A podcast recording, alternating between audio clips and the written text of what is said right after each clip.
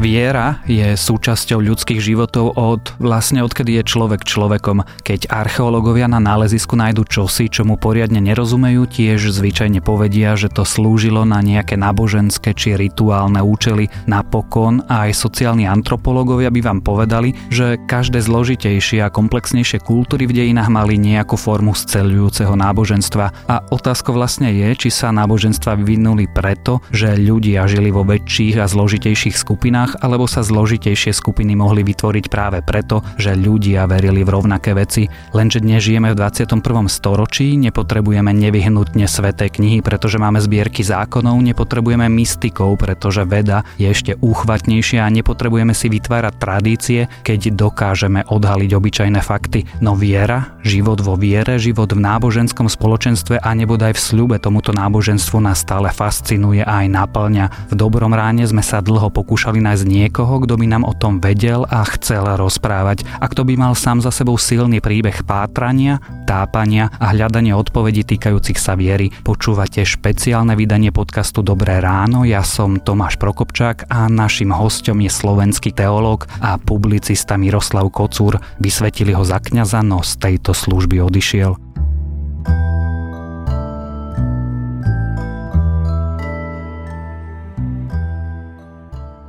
Míro, veríš Boha? Verím. Prečo?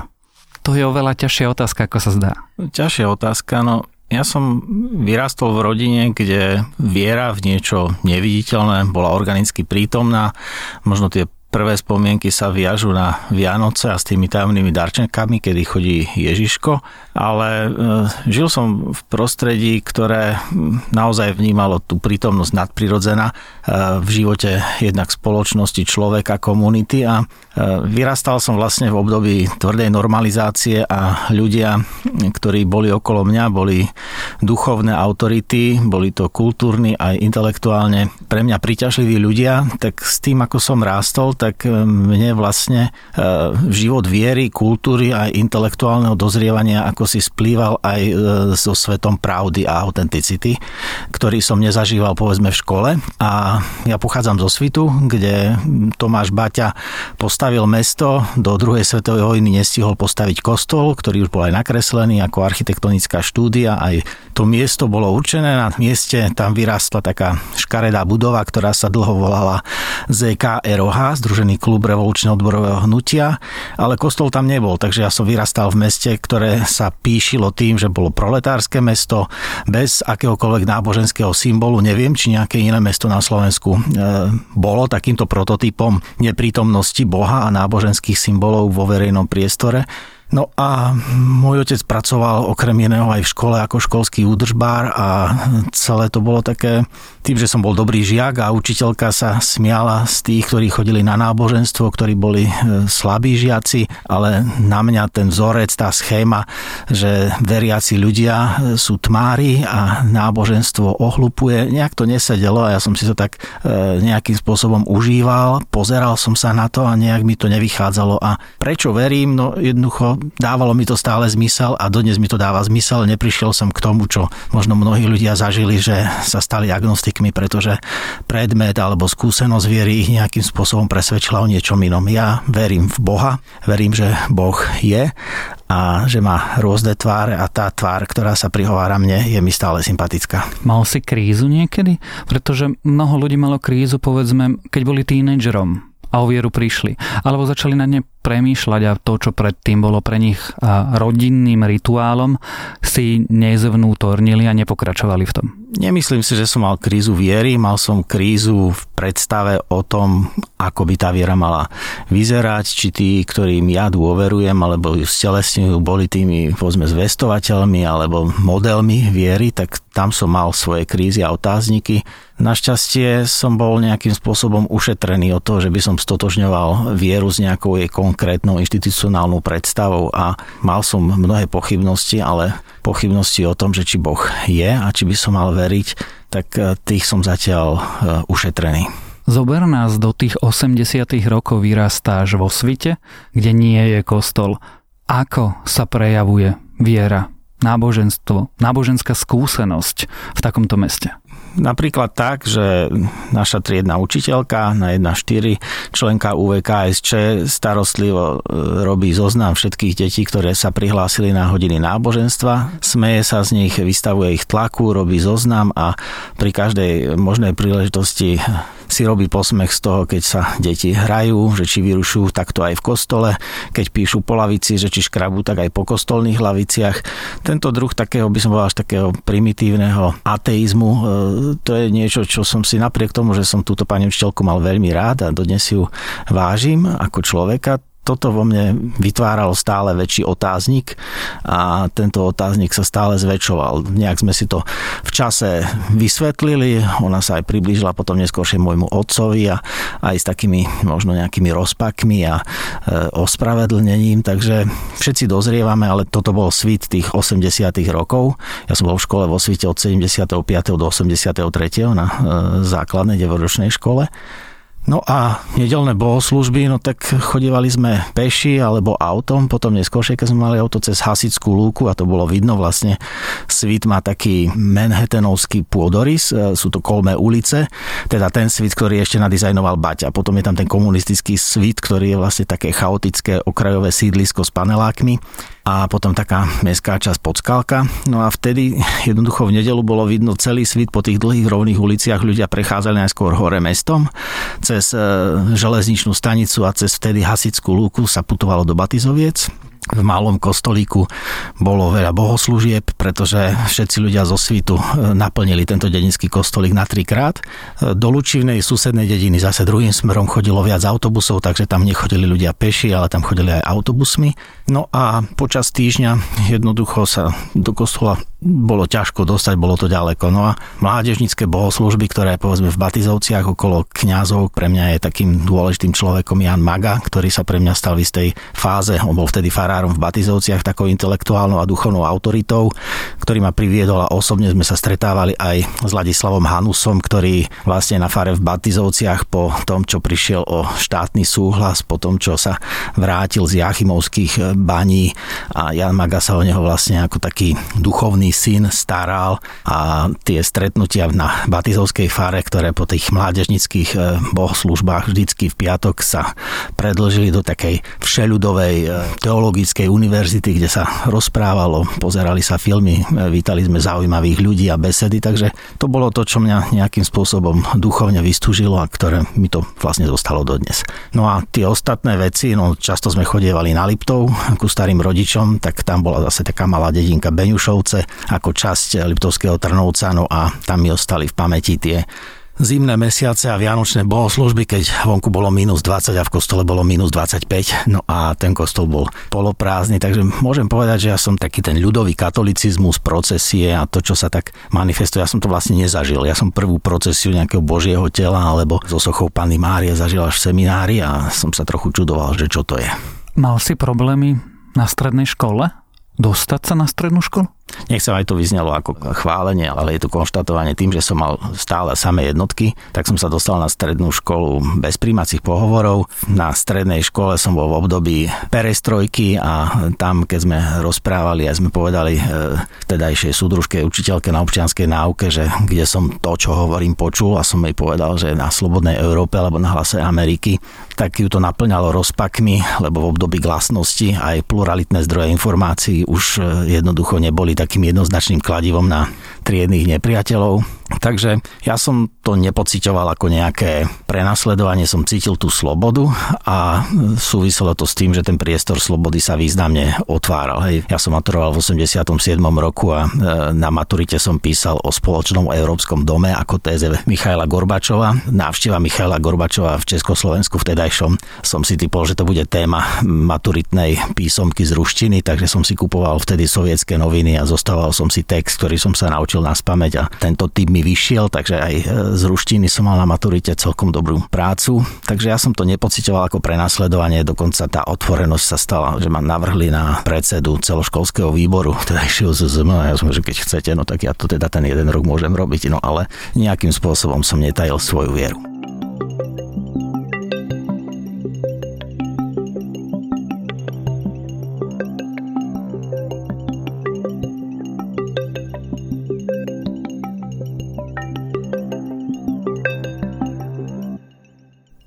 Spomínal si, že vo svete si musel putovať, aby si mohli ísť do kostola. Keď si bol u starých rodičov, bolo v ňom zima.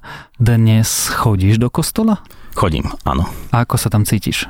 Cítim sa tam dobre, chodím do kostola, bolo by poctivé povedať, že do kostola, ktorý nie je katolícky, e, komunita a spoločenstvo, v ktorom vlastne vytvárame nejakým spôsobom aj bohoslúžby alebo službu mimo kostola. Ja som prišiel do Bratislavy a stal som sa vlastne súčasťou týmu, e, ktorý vytváral bilingválne gymnázium C.S. Luisa, ktorého zriadovateľom je Cirkev Bratská. Začal som učiť na cirkevnej základnej škole Narnia v tom čase a mnohí ľudia, ktorí sme tam boli, tak vlastne to bolo také ekumenické prostredie, kde boli ľudia z rôznych konfesionálnych e, vlastne kresťanských e, spoločenstiev, ale tento prístup ku viere nás e, tak spájal, že aj dnes, keď idem do spoločenstva kaplnky a sem tam ma tam požiadajú aj o homiliu a príhovor, tak sa tam cítim autenticky. Máme tam program pre deti, na ktorom tiež participujem, ak mi to čas dovolí a moje dve céry sedia tam s ostatnými deťmi, keď si kreslíme, rozprávame, vykladáme Božie slovo alebo tie epizódy Biblie, ktoré sa preberajú v tom istom čase s dospelými. Takže je to zaujímavé, lebo ten kostol, a to je to, čo mne tak imponuje na tomto spoločenstve, nie je budova, vlastne sa stretávame v A4, ktorá sa na tú bohoslužbu na ten e, čas v nedelu do poludnia zmení na miesto, e, kde sa z toho divadelného alebo z toho auditoria stane vlastne bohoslužobný priestor, kde zaznievajú spevy téze a je to pre mňa veľmi dôležité, že tento priestor, túto komunitu, týchto ľudí, toto prijatie e, v tomto spoločenstve viery zažívam. Ale ty si technicky stále rímskokatolickým kňazom. Technicky áno, na papieri ja som nepodnikol žiaden úkon, dokonca aj e, keď som išiel za svojim biskupom vtedajším a som povedal, že odchádzam a od zajtra pracujem inde, tak e, vlastne som ho požiadal, aby ma suspendoval. No povedal, že vlastne nemá prečo, pretože jednoducho môj spôsob fungovania a tak ďalej. Som bol učiteľom na teologickej fakulte, aj na e, filozofickej fakulte Univerzity Komenského, takže suspendácia nebola vlastne v mojom prípade sankciou, ale som o ňu požiadal, no ale nebol dôvod, tak mi povedal, aby som napísal nejaký list. Tak som povedal, že odchádzam, no a na základe toho som do 4 dní mal teda papier, že som suspendovaný. Čiže nemôžeš viesť bohoslužby? E, nemôžem v rímskokatolíckej cirkvi e, verejne viesť bohoslužby a vysluhovať sviatosti, ale v krajnom prípade, ak by ma niekto požiadal, povedzme v nebezpečenstve smrti a tak ďalej, tak som povinný vyslúžiť napríklad sviatosť smierenia.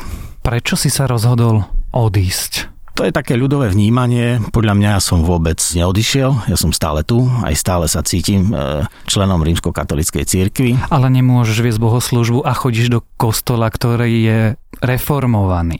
Je reformovaný, ale chodieval som, povedzme, sme sa stretávali s Antonom Srholcom, alebo som chodieval do jedného katolického kostola, keď tu návštevu prišli, povedzme, naša rodina a chceli v nedelu na katolické bohoslužby a keď som vedel, že v tom konkrétnom kostole v Devinskej Novej Vsi sú bohoslužby, ktorých sa viem, môžem zúčastniť, ale samozrejme s tými limitmi, ktoré mám, aby som tam nebudil verejné pohoršenie, tak eh, jednoducho ja nemám problém ísť do katolického kostola osobne. Prefor- preformulujem teda tú otázku, prečo si sa rozhodol požiadať o suspendáciu. V tom čase ja som sa vrátil zo sveta, z Ríma a zažil som práve aj tú vlnu takých tých e, turbulentných udalostí a mne sa to zdalo také zvláštne, keď ja som úprimne do toho šiel a e, nevedel som to nejak spojiť, nemal som silu e, sa s tými vecami, ktoré som videl ako problémové vyrovnať a zároveň som sa cítil príliš slabý, aby som spôsobil alebo viedol nejakú zásadnú zmenu a keď som sa spýtal tých predstavených, ktorí mali na to vplyv, tak oni povedali, že tak akože, no a čo máme robiť? Ja si myslím, že ľudia aj tu na Slovensku, zvlášť biskupy, majú slovo, môžu nejakým slovom eh,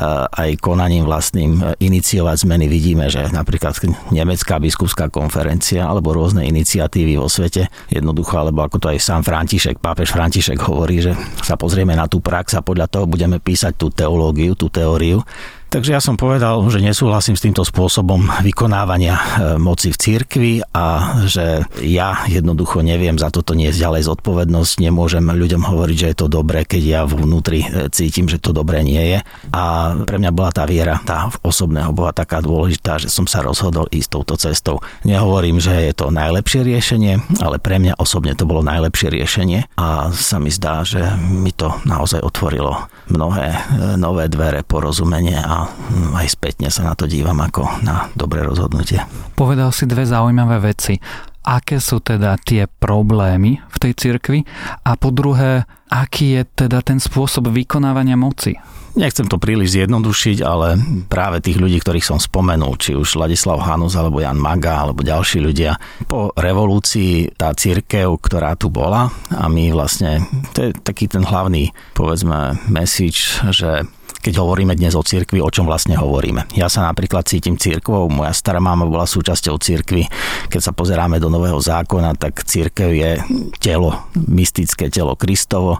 Každý veriaci je súčasťou a spolu vytvára cirkev. E, keď sa rozprávame tu na podcaste e, denníka ZME o cirkvi, alebo keď sa rozpráva v médiách o cirkvi, väčšinou všetci myslia len biskupov, kňazov alebo to, čo sa volá povedzme v angličtine official church alebo Amtskirche, to je tá úradná církev nositeľov tej výkonnej, legislatívnej aj súdnej moci. Takže toto je to také základné porozumenie. Ja si myslím, že mnohí ľudia, ktorí čítali e, teologickú literatúru, mali kontakty e, so západnou e, Európou, keď sme s Janom Magom chodievali na univerzitu do Viedne alebo do benediktinského kláštora a sme tam naozaj hľadali, ktoré knihy dovezieme do teologického Slovenského inštitútu v Spiskom podhrade, aby sme ich mohli čítať, aby sme sa s nimi zoznamovali, keď sme pozývali profesorov z Viedenskej univerzity, z Katolíckej teologickej fakulty tak sme narážali postupne na také zjednodušené videnia, že nemecké peniaze, vtedy ešte nemecké marky, e, sú dobré na stavbu kostolov, ale nemecká teológia, dejiny myslenia alebo súčasné myslenie, interpretácia, pohľad na vieru, spoločnosť, e, to, ako sa reflektuje viera, ako sa reflektuje osobný príbeh človeka s tým, ako sa veriaci človek zúčastňuje na spoločenskom živote. Aká je tá spoločenská úloha, kde je to prorocké poslanie cirkvi, že toto bolo ako keby nebezpečné nebezpečné. Prečo to bolo nebezpečné? No, lebo to nabúravalo tu nejakú našu jednoduchú vieru. Takú tú ľudovú, ako si spomenul pred zhruba 5 minútami. Ľudová viera je fajn, len to jej absolutizovanie, tá ľudová interpretácia, e, plné kostoly, ale potom ten praktický život, to kultúrne kresťanstvo, ako sa to dnes volá, že ľudia sa hlásia ku cirkvi, ale hodnotovo žijú vlastne ako keby tie cirkevné pravidlá platili naozaj len počas tej bohoslužby. Čiže oni idú na Marianskú púť, ale vo svojom každodennom živote podľa tých pravidel nežijú? Napríklad, no tak, takým príkladom úplne hmatateľným je, keď povedzme pán premiér bývalý e, Fico Fico začínal svoju prezidentskú kampaň tým, že bol na Birmovke a chodil do kostola a že mali v rodine reholné sestry a že vie, o čom to v cirkvi je, tak tým sa veľmi priblížil e, týmto kultúrnym e, kresťanom. A ja mám Birmovku, ale nepoužívam to ako argument. No, lebo sa zrejme nechceš celkom zapáčiť a nechceš strhnúť na seba tú masovú pozornosť tých ľudí, ktorí tento identifikátor považujú za veľmi dôležitý. A ono to funguje? Ono to funguje, no lebo však vidíme nádejných prezidentských kandidátov teraz, tak tak e, sa objavujú na národných púťach, sedia s vážnou tvárou v prvých laviciach, tam, kde ich dobre môžu odfotiť e, médiá, aj tie alternatívne médiá. Tá idola tribus, ten spoločný nejaký predsudok, e, tá kmeňová spolupatričnosť, no jednoducho sa stavia, sa solidarizuje, áno, on je ako my, hej. Všetci sa radi identifikujeme, to sú naši ľudia, hej, to sú naši hokejisti, naši vyhrali. Je to prirodzené aj v rôznych súčasných úvahách o tom, kam spejeme ako spoločnosť, tak táto identifikácia s vlastným kmeňom, s vlastnými názormi, ktoré zdieľa čím väčšia skupina ľudí, no tak toto je veľmi dôležité. O tom sú aj tie sociálne bubliny. Ľudia vyhľadávajú tých, ktorí im vyhovujú, ktorí odobrujú alebo potvrdzujú tie vlastné hodnoty, predstavy a životný štýl. No a toto je niečo, čo, ak sa mám vrátiť k tej otázke, no to je niečo dôležité. Hej? No a ak toto ostane jediné na tom náboženstve, ak toto je viera, len tento vlastne set nejakých sociálnych zvyklostí alebo etiketa, ktorá mi otvára dvere e, k moci, k vplyvu, e, ku kontaktom, e, ku profesionálnej kariére, no ale sa to hodnotovo vyprázdni, že spája sa to s nekalými praktikami, s korupciou, s netransparentnými postupmi, kde lojalita je dôležitejšia ako kompetencia, kde táto falošná lojalita k systému je dôležitejšia ako napríklad pravda, nie len filozofická, ale intelektuálna poctivosť, že na niečo prídem a už jednoducho nemôžem sa tváriť, že to neviem chránim niekoho len preto, že je časťou môjho kmeňa, časťou mojej strany, časťou mojej nejakej konfesionálnej. Tak toto je veľmi ťažké, ale tá, ako niektorí autori hovoria, najsilnejšie náboženstvo dnešnej doby je konformizmus. Hej? Človek sa prispôsobuje, pretože je to cesta ľahšieho odporu, a vlastne neodporu, sa pripodobním a nájdem, obrúsim všetky hrany, aby som sa vyhol obchodným komplikáciám, aby som sa vyhol starostiami s mojimi klientmi, politických oponentov e, sa tým nejakým spôsobom zjem. Takže vzniká taká tá amorfná hmota, kde vlastne už na ničom nezáleží, len na tých kontaktoch. No a toto je, ak sa náboženstvo degraduje, alebo osobná viera sa degraduje len na ten konformizmus a cestu ľahšieho odporu, no tak to mne nejak e, neladí s tým príbehom Ježiša Krista, ktorý pre mňa on je v tomto zmysle, nie je alternatíva, on je pre mňa e, role model, on je ten, ktorý nastavil tie štandardy. Mal to šťastie, že mohol podľa toho, ako ja verím, na tretí deň stať z mŕtvych a teda všetci tí jeho protivníci museli príkro prehodnotiť to, že sa ho zbavia. No a jednoducho tá pravda, živá pravda, on hovoril sebe, ja som cesta, pravda a život, no tak toto sa udialo. Hej? To sa udialo raz a deje sa to vždy znovu, ale skôr v tej duchovnej rovine. No ale tento druh prežívania viery je oveľa náročnejší a to tá ľudová zbožnosť, ktorá si viac zakladá na rituáloch, formách, na nejakých náboženských cvičeniach, no tak toto je možno tá veľká nevýhoda toho masového kresťanstva. No a to osobné ustupuje. No a jednoducho, keď Anselm z Canterbury hovorí, že eh, fides querens intellectum, že veríme to, čo hľadáme nejakým spôsobom a poznáme poznávame, tak tá viera nemá protirečiť e, v tom, ako ja to prežívam, ako ja verím. Moja viera neprotirečí môjmu intelektu a tie pravdy, ktoré poznávam ako fakty, nie sú v konflikte s mojou vierou. Naopak hľadám, ako ich zmieriť a ako v tejto dynamickej, tvorivej e, rovnováhe sa posúvam ďalej. Takže, ale podľa mňa v tomto je úloha duchovných pastierov, tých intelektuálov, ktorí majú aj ten teologický pohľad na svet, kde v interdisciplinárnom dialogu majú pochopiť, že áno, sme tu na to, aby sme to interpretovali, ale aby sme vedeli, že nemôžeme interpretovať celý vesmír, že musíme to robiť v spolupráci s ostatnými vedami, lebo poznanie dnes jednoducho nás presahuje mnohonásobne.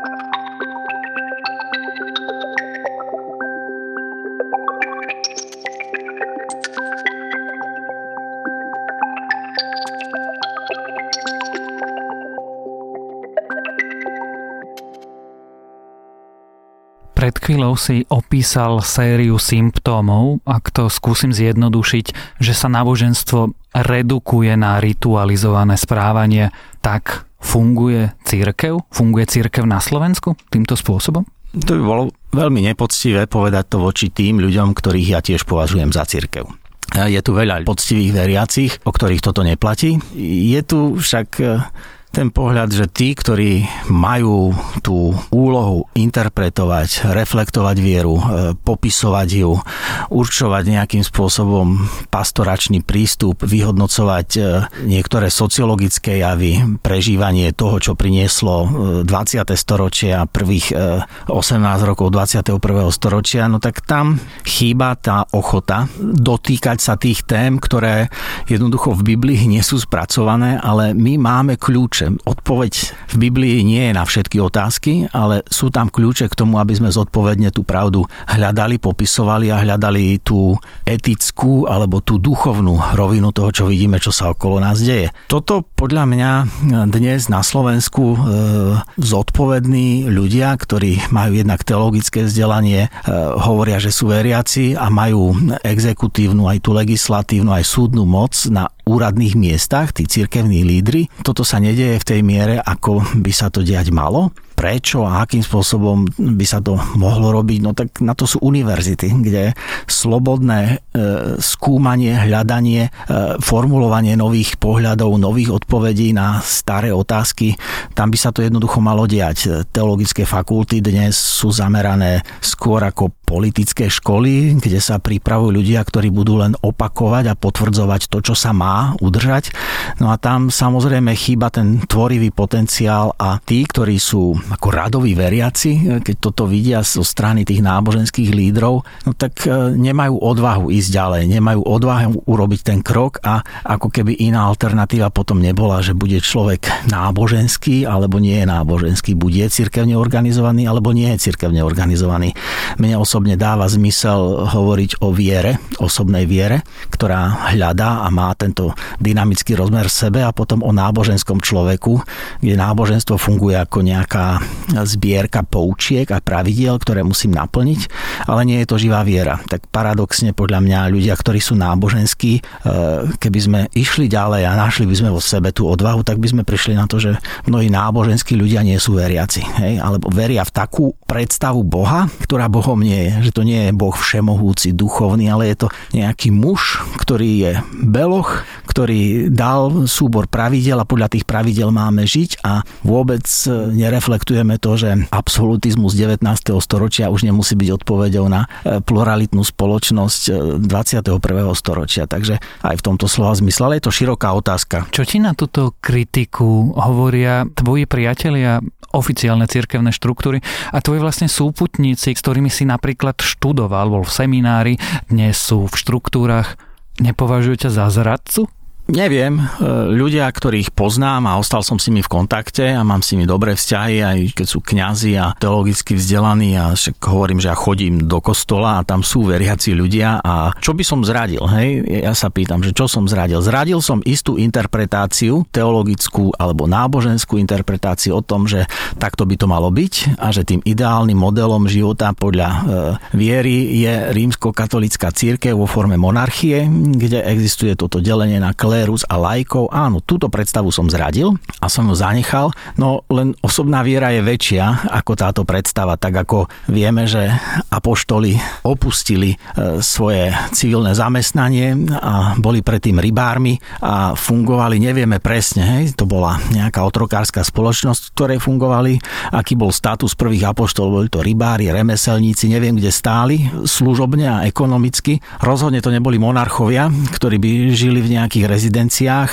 rozhodne nechodili v náboženských e, rúchach, ktoré sú známe nám a ktoré jednoducho prebrali z monarchie a z konštantínskeho modelu cirkvi ten imperiálny charakter tej duchovnej moci, kedy sa cisár stal veriacim a potom pápež prevzal na seba známky cisára, kráľa, ktorý sedí na tróne, chodí v kráľovskom ruchu. Ale o tom bol konec koncov druhý vatikánsky koncil, kedy pápež nechal symbolicky predať tiaru e, toho trojakého a ten vznešený symbol kráľovskej pozemskej aj duchovnej, aj tej väčšnej moci rozdal vlastne chudobným. Hej, že tento triumfalistický obraz cirkvi je to, čo podľa mňa zrádza e, kresťanstvo e, dlhé tisícročia a vždy tá chuť e, pridržať si tú moc je veľkým pokušením, no a je veľa ľudí, ktorým tento model vyhovuje. Aj my máme radi mocnárov, patríme k tým, ktorí vyhrávajú a vzdať sa týchto privilégií a ísť niekde na perifériu, no tak podobenstvo milosrdnom Samaritánovi z Biblie je jasné. No kto bol blížnym toho? No tak nebol to ani kňaz, ani ten nejaký profesionál, ani farizej, no bol to ten Samaritán, ktorý prišiel a obuviazal tomu zranenému človeku rány a postaral sa o neho. No a tie biblické rozhovory tie sú jasné, takže ja viem, že je to náročné a viem, že tí, čo ma nepoznajú, zvlášť keď sa používa ten slovník odpadlíka, zradcu alebo apostatu, no tak to je silné a ja som žil v tom prostredí, ja tomu veľmi dobre rozumiem. Ja keď som mal prvých kamarátov alebo známych kňazov, ktorí nejakým spôsobom odišli z kňazskej služby, napríklad len preto, že sa museli alebo alebo chceli oženiť, tak e, ja som bol veľmi pohoršený. A celé ma to stálo dosť veľa síl a som tomu nerozumel. Jeden prípad bol, dosť blízky človek, s ktorým som strávil pár dní ešte počas prázdnin a on potom odišiel z kňazskej služby. Ja som ho odtedy nevidel. Aj celé roky ani sa mi nikdy neozval a to sme si týkali.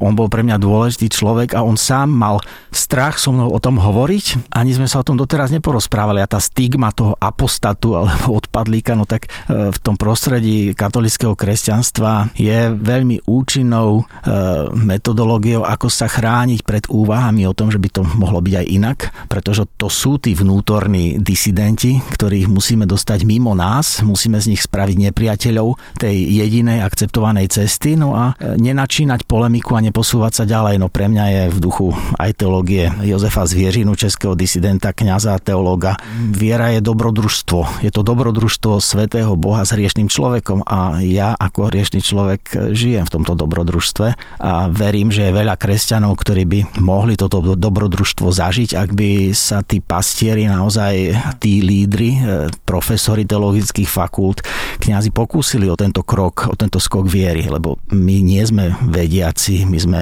veriaci, aspoň ja si to tak myslím, takže je mi ľúto, ak ma niekto vníma ako zradcu, ale veľmi tomu rozumiem. Zároveň, keď niekto má ochotu sa ďalej rozprávať, aj tí hejtri, čo na Facebooku sa do mňa púšťajú, tak poviem, poďme na pivo, poďme na kávu, porozprávajme sa. E, s mnohými ľuďmi, aj s kolegami v práci, však e, žijeme tu, no tak väčšina ľudí, ktorí sú okolo mňa, tak sú tou vzorkou, ktorá sa aj ozýva v spoločnosti, ale kto má osobnú skúsenosť e, so mnou, tak chápe, že nežeriem deti.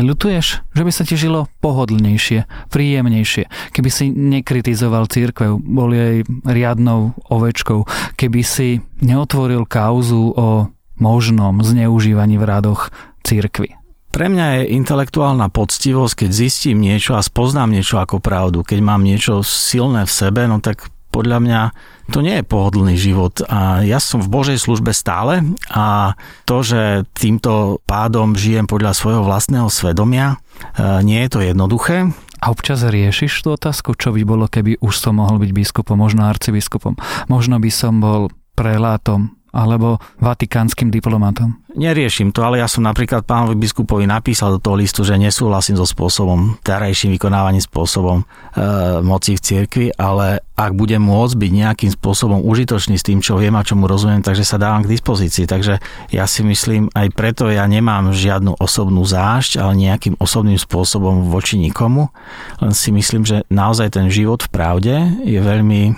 No pre mňa je to dôležité. Ja, ak mám robiť len nejakú politiku a politikárčiť aj na tomto cirkevnom poli, no tak mne nerobí problém, že cirkev robí politiku, mne robí problém, že robí zlú a nepoctivú politiku v tomto slova zmysle. Tá úradná církev a ja neviem, že či by som to vôbec vedel robiť, no tak e, ani by som to nechcel. A teda nie je mi to ľúto, pretože ten život v pravde a to, že máme otvárať v láske nové cesty, nové porozumenie, že máme budovať mosty, no mne je úprimne ľúto toho, čo sa teraz vo Svetovej cirkvi deje.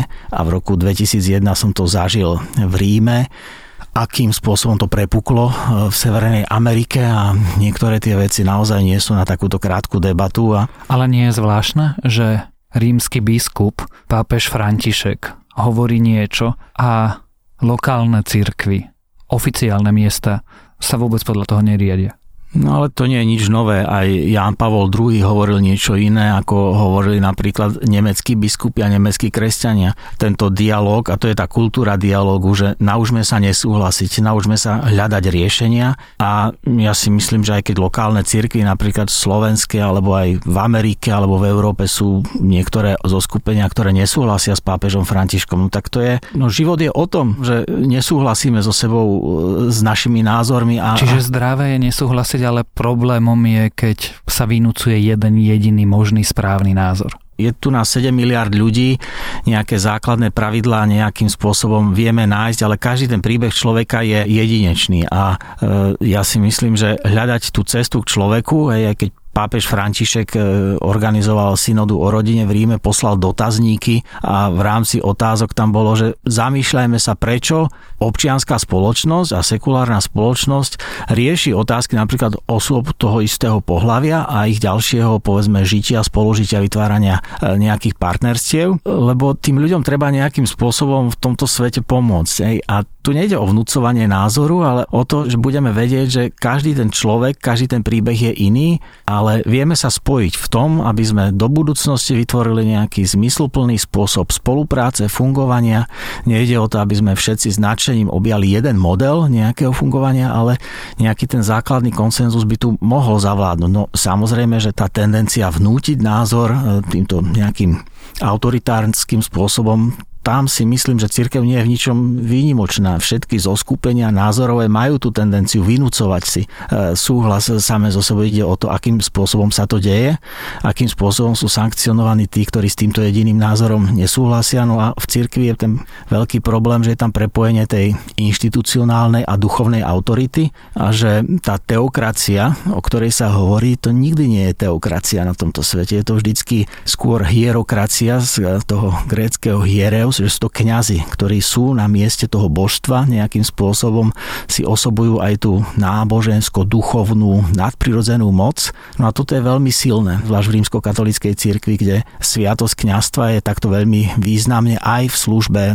moci a mocenského vykonávania toho úradu. No a tam začínajú naozaj, že tam tá moc je nedialogická, tá moc je naozaj ešte takýmto spôsobom transcendentným a imanentným vymáhaná a to je pre mnohých ľudí neriešiteľný problém, zvlášť keď si uvedomujú, že aj v duchu tej katolíckej teológie kňaz je alter Christus. Kňaz tam nastupuje ako stelesnenie Boha samého. No a to bolo pre mňa osobne veľmi ťažké, lebo ja v tejto situácii som sa teda e, rozhodol nejakým spôsobom začať žiť na novo a nie je to jednoduché a ja rozumiem tej dileme tých ľudí, aj to, že je to ťažké, aj to, že si nevedia povedzme poradiť s môjim príbehom, že ma mnohí nemajú radi a nikdy ma nestretli, ale vedia o mne naozaj tie najhoršie možné veci, ktoré navyše nie sú pravda. Začali sme osobne, skončíme osobne. Prečo si sa rozhodol študovať za kňaza?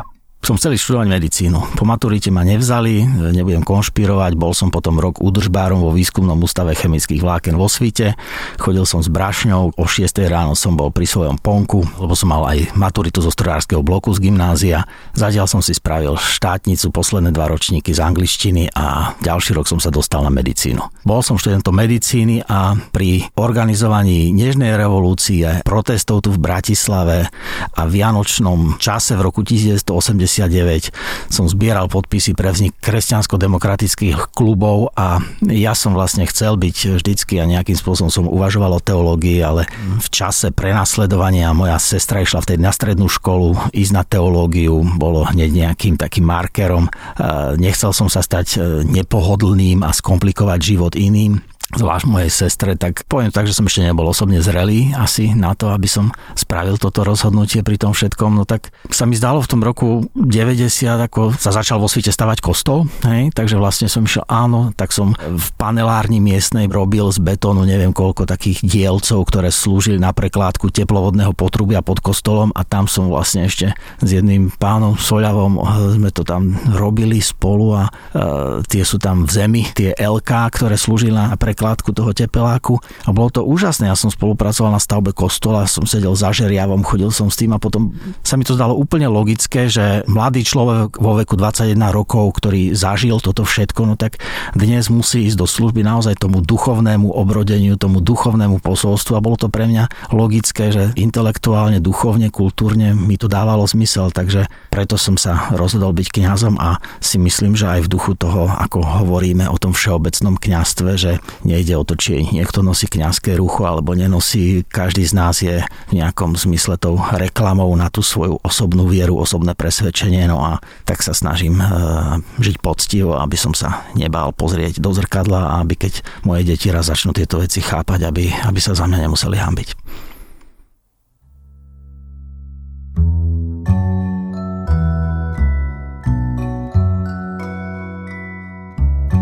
Počúvali ste špeciálnu epizódu podcastu Dobré ráno. Naším hostom bol teológ a publicista Miroslav Kocúr.